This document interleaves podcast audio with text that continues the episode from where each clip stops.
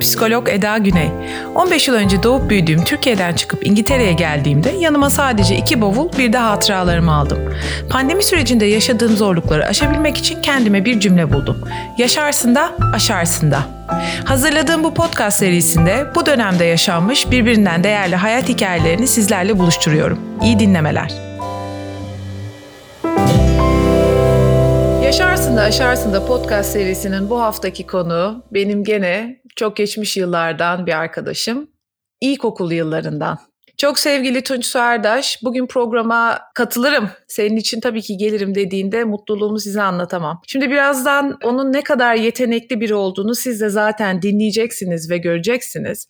Ama ben şunu görüyorum. Şimdi ekranda bakıyorum. O kadar tatlı ki hiç değişmemiş. Sadece birazcık saç ve sakal görüyorum. O güzel gözleri, o iç güzelliğinin yüzüne yansıması hakikaten aynı ilkokul yıllarındaki gibi. Çok yetenekli biri var bugün karşınızda. Ben onu insan olarak sevdiğim için bunu sadece söylemiyorum. Kendisi fotoğrafçı ve resim sanatçısı.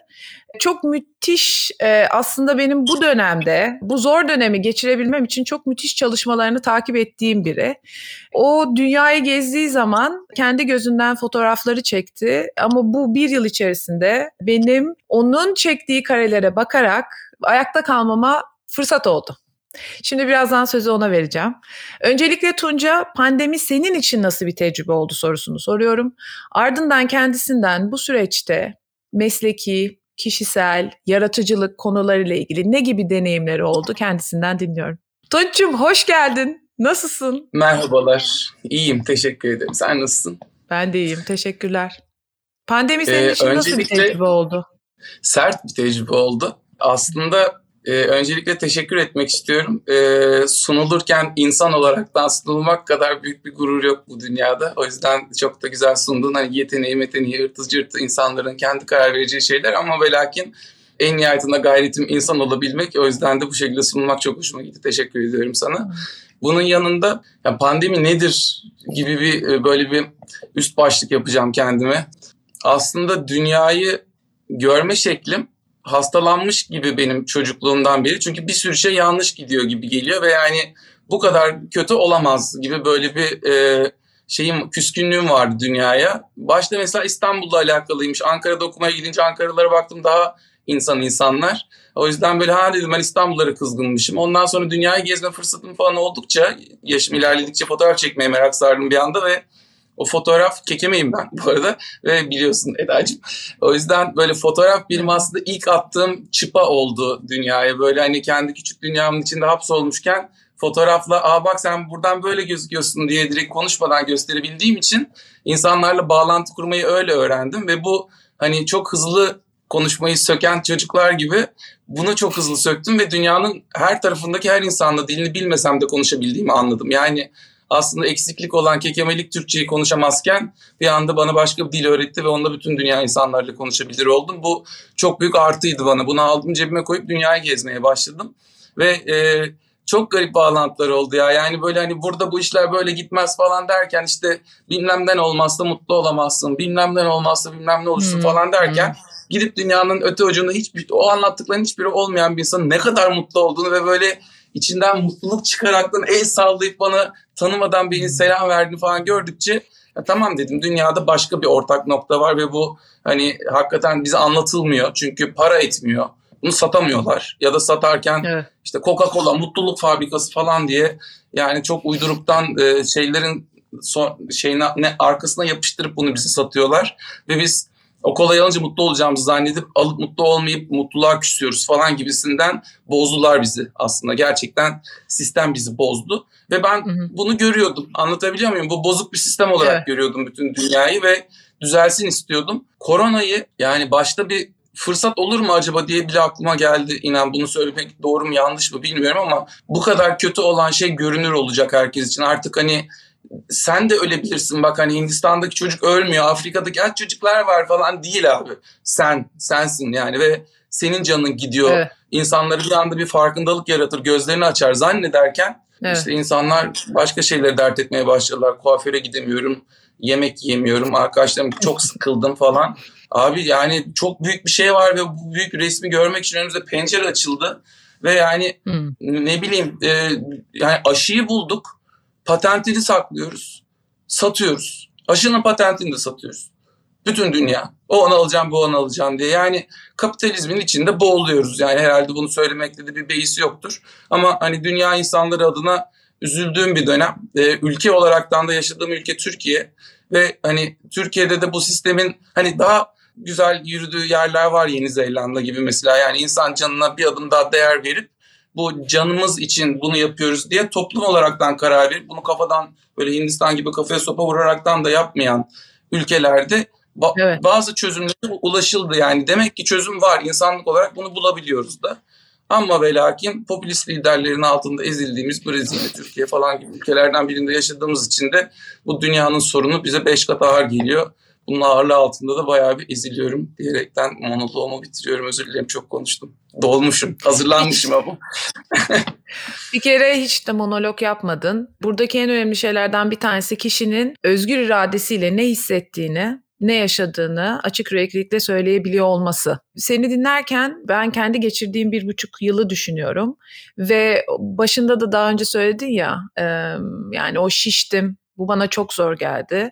Hepimiz farklı hayatlara sahip olduğumuz için farklı boyutlarda şiştik. Ama söylediğinden şunu çok net anlıyorum. Sen sadece birey boyutunda bir şey değil, kolektif olarak da insanların ne yaşadığına karşı çok duyarlı birisin.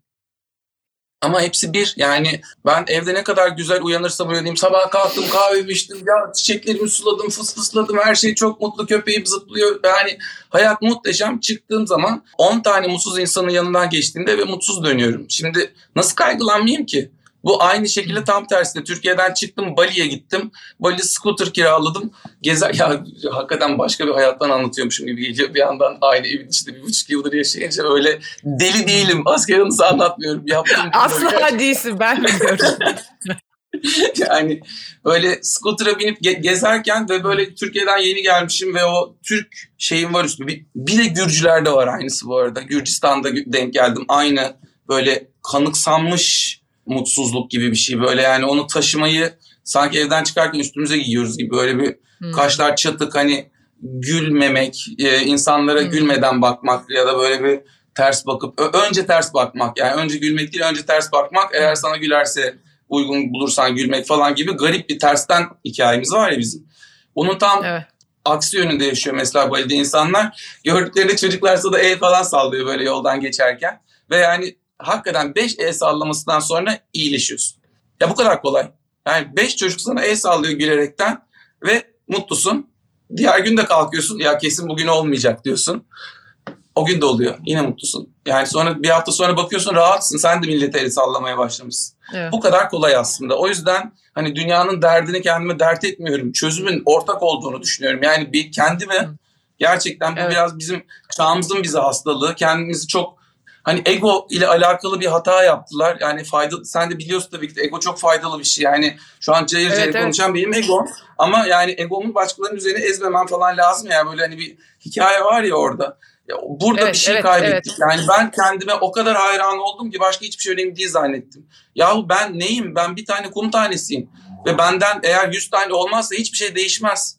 Kendimden 100 tane yapabilmek için ortak noktalar bulmam lazım. Demin de onu söylemeye çalışıyorum. Dünya gezerken oralardan yakaladığım karelerle buradakilerin arasında köprü olacağımı zannetmiştim. Yani bakın orada böyleler siz burada buna kaygılanıyorsunuz. Abi hiç gerek yok bak öyle olursak arada bir şey bulursak mutlu olabiliriz. Ama ne oldu? Fotoğraf obje bazlı bir şey. Çok köşeli. Ve herkese herkes baktığı zaman ben bir çocuğun buradan bakıldığında böyle hor görülecek bir çocuğun ne kadar mutlu olduğunu fotoğraflamışım. Bakıyor fotoğrafa Hindistan çok pis değil mi diyor. Yani demek ki objelerle ben derdimi anlatmaya çalıştım o ve objelerin başka gözüktüğünü göstermeye çalıştım ama yine beceremedim. 15 yıl buna uğraştım. Olmadı mesela anlatamadım. Şimdi pandemi neye sebep oldu diye konunun başına bağlayayım sana. Hmm. Pandemiden hmm. bir buçuk yıl falan önce bu Arclick Turing işine girmiştim ve abstract formlar oluşturup onların fotoğraflarını çekerekten insanları Rockshare testi miydi? Neydi o formlar gösterirsiniz Roşa. ya? Roşa. Roşa. Ha, aynen Roşa testi gibi çektiğim e, yaptığım resimlerin fotoğraflarını çekip abstrakt şeylerin insanların ne düşündürdüğünü sormaya başladım ve işi öyle gelişti aslında. Yani çünkü her Aa, bakan insan ilginç. başka bir şey hissediyor. Evet abi ve o insana yaptırdığın zaman yani mesela seninle beraber yapıyoruz. Sen ilk defa evet. oynuyorsun. Ben yapamam ki çok korkarım. Resim hiç beceremem ki falan filan çok insan var. Hiç mesela de öyle demeyeceğim. Ya İstanbul'a geldim sana de demeyeceğim ama. Özür dilerim. Sana asla öyle demem. Öyle çok insan var. Ve hani 10 taneye yakın workshop verdim. Çok fazla böyle insanla karşılaştım. Özellikle o insanları örnek vermek istedim. Biliyorum, Sana biliyorum. gönderme gibi oldu. Yanlış anlama. biliyorum, biliyorum. o insanlarda şu oluyor. Ben yapamam, edemem diye insanın o ürkekliğini kırdığın saniye ortaya çıkardığı şey o kadar cesur ki orada yaparım ederim diyen herkesin ürkekliğinin yanında cayır cayır duruyor. Ve o kadının neden öyle hissetti ya da o adamın neden öyle hissetti, neden onu çıkardığı anlatması işin sanat kısmı bak bu. Yani arkadaki resim değil. Çıkan üstü verniklenmiş duvar asılmış 5 bine 10 bine satılmış hikaye değil. Bunun yapılması yapılıyor olurken insanın ben yapamam edemem formların arasında sıkışık beğenirler beğenmezler ben kime falan derken cart ortaya bir anda bir şey çıkması ve o çıkan şeyin aslında o insanın içinden çıkan bir şey olması. Bak bu ortak. Yani herkesin yaptığı her resim evet. aslında ortak ve bu formsuz. Ve bu dediğim gibi bir ideal değil. İnsanların ortaklığı bu. Ortak bir dil. Sanat da öyle bir şey. Ortak bir dil ve bu dilden konuşursak Balili de, Hintli de, bilmem ne de hastalıktan kırılanı da, parası olan da olmayan da, aşıyı bulan da bulamayan da. Dün Amerikalı arkadaşlarım aşı olmak lazım mı olmamak mı lazım? Biz karşı falan konuşuyorlardı. Dedim yani first world problems. Yani we kiss your kind of problems dedim yani. Bu, bu ne abi yani hani biz burada aşı gelecek mi 6 ay sonra diye ağlıyoruz. Adam 2 hafta 2 hafta diye diye bir yıl geçirdi. Şimdi 6 ay sonra gelecek diyor. Ben 6 ay daha evdeyim. Onlar aşı olsak ne falan. Bütün bunların hepsini ortadan kaldırıyor. Yani ben politik olarak da sert lafları olan bir adamım. Şimdi çok e, frenlemeye çalışıyorum bir yandan kendimi. Ama ve lakin öyle bir yere gelecek ben laf etmek zorunda kalmayacağım. Derdim de o. Yani anlatmadan göstermek Anladım. istiyorum.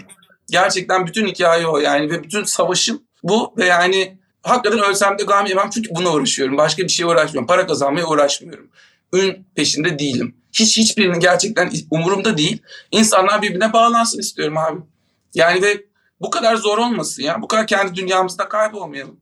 Birazcık daha duyalım. Azıcık daha duyarlı olalım. Yani bizden olmayanı dövmeyelim, zenginlik olaraktan görelim falan. Yani böyle demokrasi gibi çok basic kavramların arayışındayım ve bu pandemi dediğim gibi en başta da çok görünür kıldı bunların hepsini. Yani abi mış gibi yapıyordunuz. Al bak bak mış gibi yapıyorsun. Gördün mü? Yani kuaför peşinde koşup hasta oldun gördün mü? Ya da bilmem neye gittin gördün mü? Arabayla işte ben tatil yapamazsam işte otele gitmezsem bir hafta kalmazsam deliririm dedim. Gördün mü abi? Ya da evde e, kadın olmazsa olmaz işte çocuk da var illa bir kadın gelecek dedin. E gördün mü abi kendi donunu temizleyemiyorsun. Gördün mü hasta oldun. Bir de kadına laf ettin seni hasta etti diye. Belki sen kadına hasta ettin yaptın rahatlıkla. Yani böyle bir şeyin içindeyiz ve yani her gün 50 tane testle insanlığımız test ediliyor. Üzgün olduğum tek şey de geçiyoruz gibi durmuyor sınıfta kalıyoruz gibi duruyor. Keşke geçsek yani gerçekten bu kadar test edip keşke sonucunda bir, bir yere varsak yani. Peki şu konuda ne düşünüyorsun? Yani seni dinlerken şunu duyuyorum. Testi geçiyor muyuz mu dedin. Burada evet kolektif bir şey var ama bireysel de bir faktör var. Bunu çok insan konuşmadığı sürece bilmeyeceğiz. Ya zannedeceğiz ki her evde herkes fail ediyor ya da düşüneceğiz ki her evde herkes they passed the, the test. Yani şunu düşünüyorum. E, herkesin buradan çıkartacağı kimisi öğreti diyor, kimisi ders diyor, kimisi hiçbir şey diyor. Yani ben de şunu düşünüyorum. Onu da sana sormak istiyorum. Bir herkesin çıkartacağı bir bireysel sonuç var bir de bir kolektif sonuç var. Sen bu süreç içerisinde ki dünyayı gezmiş biri olarak ve çok farklı kültürleri de görerek cultural diversity üzerine konuşuyoruz. O kültürel farklılıklarda bir öngörün var mı? Kimin bu testi daha iyi geçebileceği ya da geçemeyeceği buna dair bir fikrin var mı? Var. Biraz kuantum bir fikir. Hazır mısın? Yeni Hazırım. çağ dinleri Onun için soruyorum. Seni tanıdığım için biliyorum. Bence onun için soruyorum. Merak ediyorum. Okey. Yani e, bir anda olacak ya da olmayacak gibisinden net bir cevap vereceğim mi vermeyeceğim sana. Çünkü bir olmakla bir olmak aynı şey. Ve bunu anlarsak eğer çözeceğiz. Anlamazsak da o birin içinde yok olacağız gideceğiz. Yani evet sen çok önemlisin ve sen sen olduğun için çok önemlisin. Ama bu dünya içindeki bütün insanların arasında da o insan sayısı bölü o insan sayısı kadar önemlisin. Ve yaptığın her bir karar yani attığın her bir taş o kelebek etkisiyle her şeyi değiştirebilir. O yüzden dediğim gibi çok önemlisin ve bir olman, kendi içinde bütün olman çok çok önemli.